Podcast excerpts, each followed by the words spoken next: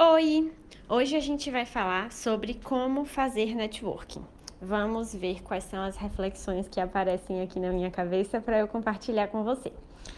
É, é muito interessante a gente pensar que o ser humano é social, tá? Existe uma rede do nosso cérebro que é chamada de rede default que ela tá sempre funcionando. É tipo assim, o basicão do cérebro, sabe? Não importa se você tá pensando, se você tá, enfim, fazendo alguma coisa específica ou não, a rede default tá lá ligada. Sempre. É como se fosse o background do nosso cérebro. E essa rede, ela é extremamente estimulada por pessoas, por contextos sociais.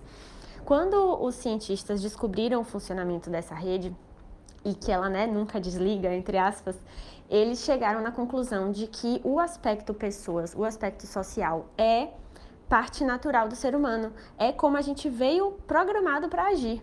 Não é que tem uma parte no cérebro que lida com pessoas. Não.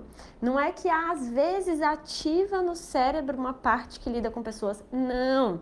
O seu cérebro é sobre pessoas, ele está sempre conectado com outras pessoas. Então, nós somos seres sociais. Também, se a gente estuda a nossa evolução, a gente vê isso, né? A gente percebe que o, a gente só chegou onde a gente chegou como espécie porque a gente conseguiu se unir em grupos e fazer o melhor possível disso. Isso tudo que eu falei agora não é uma informação solta e inútil. É para te mostrar que, por mais estranho que pareça, você socializar profissionalmente é a coisa mais normal que existe é a coisa mais humana a se fazer, socializar. No nosso trabalho não seria diferente, tá? Então, o networking é só um jeito bonito da gente falar isso. Um ser humano socializando em um contexto profissional, natural, tá?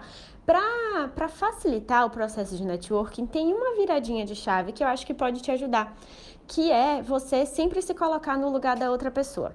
Então, por exemplo, se uma amiga minha me fala que tá, sei lá, meu Deus, eu tô com vergonha de mandar mensagem para tal pessoa e tal. Vamos lá, amiga. É, se você fosse tal pessoa, você gostaria de receber essa mensagem? Ah, eu gostaria, porque eu admiro tanto o trabalho dela, então eu vou falar para ela, né, que eu admiro o trabalho dela, que eu acompanho o trabalho dela. Então é claro que eu ia gostar de receber essa mensagem. Então você está no caminho certo. Se você de repente quer pedir ajuda para alguém, né, no mercado, e você fala, poxa, acho que eu vou pedir ajuda para tal pessoa, para ver se ela conhece alguém que pode me ajudar, para ver se ela sabe de alguma oportunidade para mim e tal.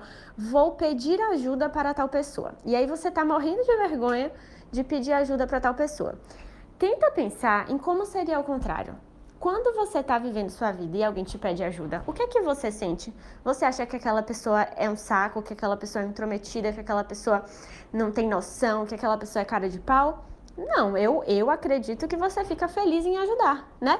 Por quê? Porque nós somos humanos sociais. A gente fica feliz em ser reconhecido, em ter o nosso trabalho elogiado, a gente fica feliz em poder ajudar as outras pessoas, em se sentir útil.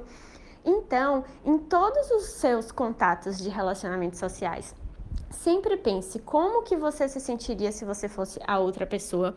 E aí perceba que não tem muito segredo, né? Não tem muito segredo. A maioria das pessoas é boa, né? São pessoas boas que vão gostar de ter os seus trabalhos reconhecidos, que vão ficar felizes em poder ajudar uma outra pessoa. Tá bom? É, eu espero que esse insight tenha te ajudado de alguma forma. Me conta lá no Instagram. E um beijo!